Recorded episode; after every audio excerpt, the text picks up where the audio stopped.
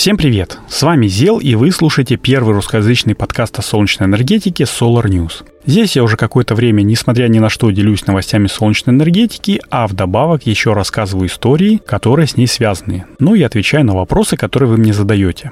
Вот это вот все в удобном аудиоформате, дружественной обстановке и непринужденной форме. То есть я так это вижу и воспринимаю, а как есть на самом деле, вы скажите мне э, в личных сообщениях.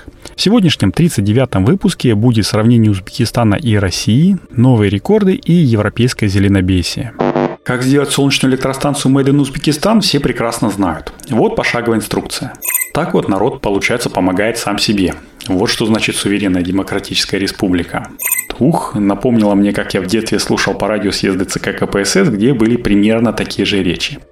Но перед началом хотел бы сказать спасибо нашим патронам. Это люди, которые поддерживают проект Solar News на сервисах Patreon, спонсоры во ВКонтакте. Сейчас нас мало, но мы в тельняшках держимся. А еще огромную помощь оказывают все те, кто рассказывает о подкасте своим друзьям. Именно благодаря вам я периодически вижу Solar News в различных топ-200, а иногда даже и топ-100 подкастов по версии Apple. Если вы еще не поделились с другом ссылочкой на подкаст, то сделайте это. Для вас это дело пары секунд, а друг откроет целый новый мир солнечной энергетики. А может и присоединиться к нашей банде. Напомню, что ссылочка будет в описании выпуска, и поделиться ею вы сможете даже пока слушаете этот выпуск. Ну, а я пока буду начинать. Ух, задела всех тема с Узбекистаном, я вам скажу, и их поддержкой ВИЭ. С прошлой недели мне два человека написали в телегу. Один с вопросом «ну-ка, расскажи поподробнее», а еще один кореш поделился ссылочкой на документацию, где можно узнать про меры поддержки подробнее, и оказалось, что зеленые кредиты будет выдавать Халкбанк. Но давайте по порядку. В прошлом выпуске я рассказывал, что правительство Республики Узбекистан решило развивать распределенную зеленую энергетику в стране и стимулировать население не обещаниями убрать налог с прибыли на проданные крохи электроэнергии, а прям материально с э, помощью и компенсациями. Начнем с основ. Создана электронная платформа, рабочая, между прочим, платформа, где человек просто заходит, просто выбирает свой регион, тип оборудования, который он хочет купить и его номинальную мощность, а потом начинается магия – Следите за руками. Ты можешь А. Купить, допустим, солнечную электростанцию в рассрочку, честную рассрочку с реальными 0% по кредиту. Это вам не какой-нибудь скрытый кредит. И эта рассрочка выдается на 3 года. Б, ты можешь купить ту же солнечную электростанцию, но со скидкой, а точнее с компенсацией от государства, если платишь сразу. Размер этой скидки зависит от типа и мощности оборудования и рассчитывается в БРВ. БРВ – это базовая расчетная величина, ну, что-то типа минимального пункта, в которых рассчитывается МРОД, штрафы, пошлины и прочее. Например, если ты хочешь купить солнечную электростанцию мощностью до 1 киловатта, то ты можешь э, рассчитывать на скидку от государства в 7 БРВ. С лета этого года это равняется 300 тысяч сумм умножить на 7, то есть 2 миллиона 100 тысяч сумм или 11 600 рублей, если считать по текущему курсу. Че, нормально так. СЭС, если будет от 1 до 2 киловатт, то компенсация будет уже 10 БРВ, а это 16,5 тысяч рублей. В общем, таблица прогрессивная, я приложу ссылочку, по которой можно посмотреть, сколько же можно сэкономить. Но я не сказал еще про вариант В. Это если ты купил СЭС раньше и хочешь ее зарегистрировать. Тут тоже все должно быть просто. Подаешь заявку, и тебе из бюджета выделяют денежки на карточку. Должно быть, потому что на портале я пока еще не нашел такой функции, и на сайте Минэнерго написано, что функции в портале будут еще допиливаться. Так что ждем. Но я забыл сказать, что для того, чтобы компенсировать стоимость электростанции, купленной ранее, нужно доказать, что она отечественная, то есть Made in Узбекистан. Как сделать солнечную электростанцию Made in Узбекистан, все прекрасно знают. Вот пошаговая инструкция. Делай раз. Покупаем комплектующие. Большей частью это, скорее всего, будут китайские, но и отечественными могут быть э, часть какая-нибудь, например, алюминиевая направляющая. Делай два. Комплектуй все на своем складе на один палет, пиши инструкцию от своей фирмы, и вот тебе Made in Узбекистан СЭС. Правительство из внебюджетных бюджетного фонда энергосбережения при Минэнерго выделяет деньги физикам на компенсацию покупки, а у тебя, производителя, есть спрос, есть работа, есть деньги. Все счастливы. Даже банки счастливы, потому что им правительство компенсирует проценты, делая так, чтобы рассрочка была именно рассрочкой, а не замаскированным кредитом. На 3 октября в зеленую рассрочку вписались целых 4 банка, но первым вроде как был Халкбанк, и я, когда читал об этом новость, в голове у меня четко звучало «Халк крушить!». Но пусть простят меня наши узбекские слушатели, потом я погуглил и понял, что Халкбанк означает «народный банк». Так вот народ, получается, помогает сам себе. Вот что значит суверенная демократическая республика. А пока что мы ждем что-нибудь подобного у нас, я полетел дальше. Пока в Узбекистане делают маленькие, но реальные шаги к популяризации ВИЭ среди частников, в России широкими мазками рисуют прекрасную возобновляемую картину будущего страны. Все это происходит пока только в планах, и агрегатором этих идей является РВ. Если кто забыл, это Ассоциация развития возобновляемой энергетики России, и они уже не первый год определяют свой собственный рейтинг по поддержке и готовности регионов к ВИЭ-трансформации, которая, напомню, была запланирована президентом и организованная премьер-министром в далеком-далеком 2013 году. И вот что сказал Дмитрий Медведев 28 мая 2013 года на международной конференции в Сколково. Недавно мной было подписано постановление правительства, которое касается стимулирования возобновляемых источников и компенсации тарифов, которые необходимо компенсировать, чтобы этой темой было выгодно заниматься. Теперь при заключении соответствующих договоров на генерацию возможно будет заключать их на существенно более выгодных условиях. И уже в 2020 году Ассоциация развития возобновляемой энергетики приняла решение о проведении первого комплексного анализа инвестиционного климата регионов Российской Федерации в области возобновляемой энергетики. Немножечко запутано, но именно так написано у нее на сайте, и это действительно так. На протяжении двух лет ребятушки роют в этом направлении, и сейчас на специальной страничке РВ можно посмотреть, чего же они достигли. Вроде как все прекрасно и информативно. Ссылочку я тоже приложу в описании. Там можно посмотреть и номинальную мощность объектов ВИЭ по регионов, и даже глянуть в отдельности на все эти объекты с более-менее подробными данными. И вот подобный портал РВ хочет пропушить на федеральном уровне, чтобы те, кто хочет инвестировать в возобновляемую энергетику, смог бы разобраться, куда ему лучше вложиться, ну то есть где сейчас идет модернизация, сколько в какой сектор можно вкинуть баблишко и, вероятно, когда эти вложения окупятся.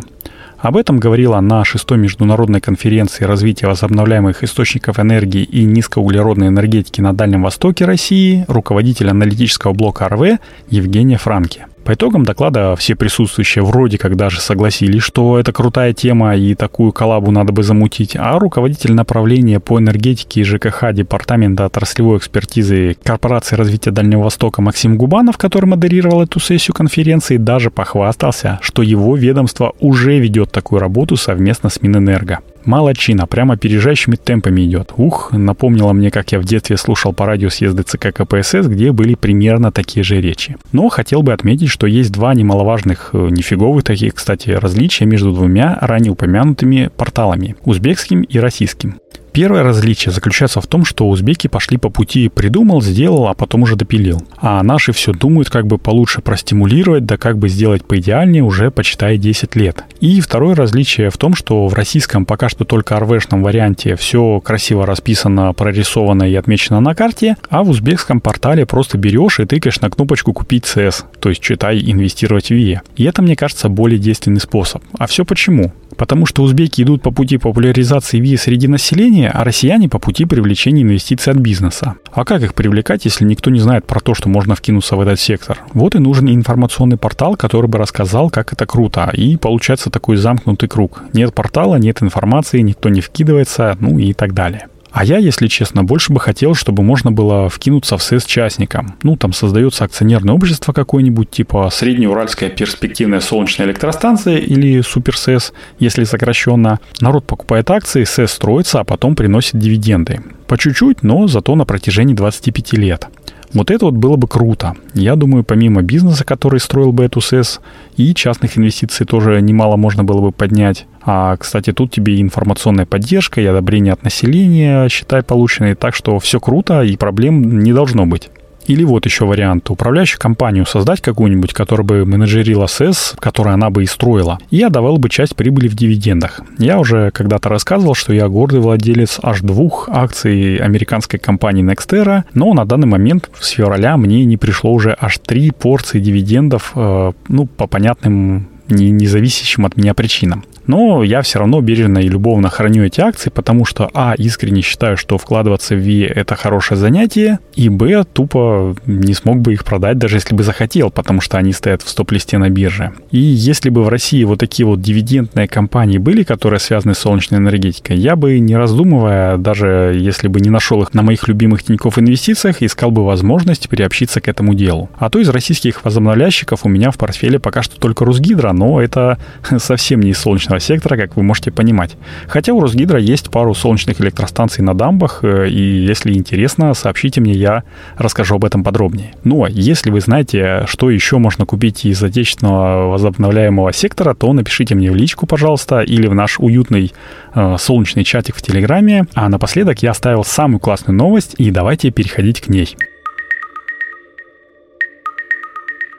А самая крутая новость этого выпуска, которую мне захотелось бы закрыть его, звучит так. Китайский производитель солнечных модулей Yinka Solar объявил о новом мировом рекорде эффективности солнечных элементов TOPCon N-типа 26,1%. И достижение это подтверждено уже Национальным институтом метрологии Китая, а само тестирование проводилось на полноразмерных крупноформатных ячейках 182 мм, ну или формат М10 современной кодификации. Помните, я в 33-м выпуске рассказывал подробнее об истории этих форматов? Если нет, то, в общем-то, вы потеряли немного, можете переслушать его позже, а я пока скажу, что ребятушки в очередной раз побили свой же собственный рекорд. Опять примерно на 0,5% и опять за полгода. Прошлый показатель был 25,7% и о нем объявили в апреле этого года. Повышение Повышение эффективности было достигнуто с помощью процесса гидрирования, разработанного Инка в содружестве с партнерами Paniocre, наряду со сверхтонкой металлизацией, передовым процессом диффузии и различными улучшениями материалов. Компания также сообщает, что ее отдел исследований и разработок создал новые технологии пассивации,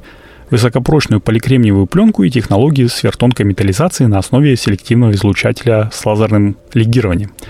Вот, это была цитата из пресс-релиза, и, в общем-то, рядовому пользователю солнечных панелей не так важны детали и нюансы, а что ему важно, что вот эта вот вся незаметная со стороны и кажущаяся крошечная работа, ну, чего там, всего-то 0,5% пункта за полгода. Так вот, вот это вот все способствует повышению эффективности преобразования солнечного элемента, а это, в свою очередь, способствует э, снижению капитальных затрат и стоимости единицы энергии фотоэлектрической генерации. И мы уже замечаем, что стоимость солнечного ватта медленно, но уверенно стремится, если не к нулю, то к отметке ниже стоимости традиционного ватта. Если рассматривать не сиюминутные показатели, а долгие дистанции, то это еще больше заметно. Но об этом я уже не раз говорил, так что не буду повторяться, резюмируя. Инка, молодцы, инноваторы и клевые парни, ну и девчонки. Я желаю им не прекращать свои работы и в конце, как всегда, предлагаю новость одной строкой, которая, кстати, перекликается и с этой новостью.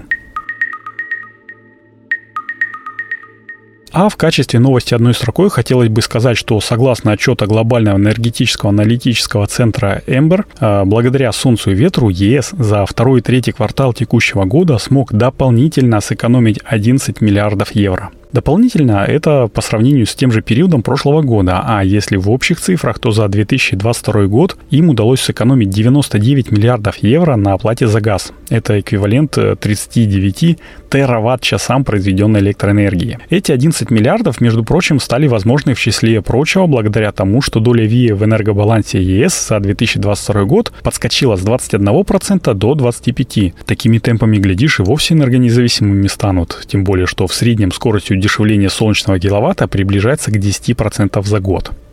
И вот на этой позитивной ноте, наверное, я буду заканчивать 39-й выпуск подкаста Solar News. Как всегда, подготовил и провел его для вас я, Зел. И если вам нравится то, что я делаю, поставьте, пожалуйста, оценочку в Apple подкастах, Google подкастах, сердечки там в Яндекс Музыке или э, Казбоксе. Это потешит мое самолюбие, а всесильные алгоритмы подкастинга предложат его большему количеству слушателей. А еще круче будет, если вы или ваш друг напишите отзыв. Я прям их жду, как раньше ждал каникулы.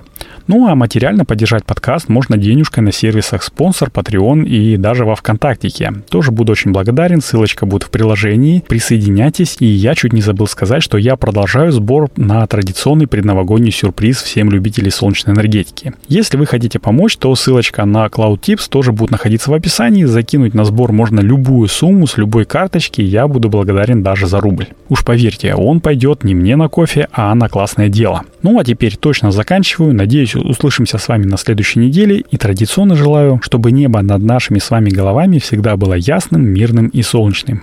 Всем пока!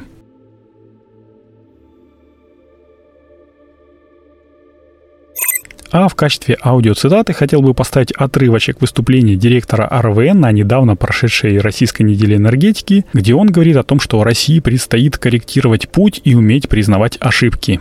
Там э, очень правильно обозначено два риска. Первый риск – это э, значит, замедленная реакция российского ТЭК на тенденции в технологическом развитии, да, или недостаточные темпы реакции, и неправильные долгосрочные принятые инвестиционные решения. Вот мне кажется, вот эту диагностику нужно, нужно проводить очень аккуратно, регулярно и корректировать планы по технологическому развитию, не бояться признавать какие-то ошибки и четко видеть, как развивается тот или иной сегмент. Если посмотреть на те планы, которые сейчас э, страны объявили вот уже в 2022 году к 30-35 году, то мы понимаем, что от Европы мы отстанем на больше, чем 55%, э, там около 60 к 30 году. Э, ну и, скорее всего, подравняемся с остальными странами, и нас многие обгонят, потому что сейчас по планам, которые объявлены, к 30 году будет введено,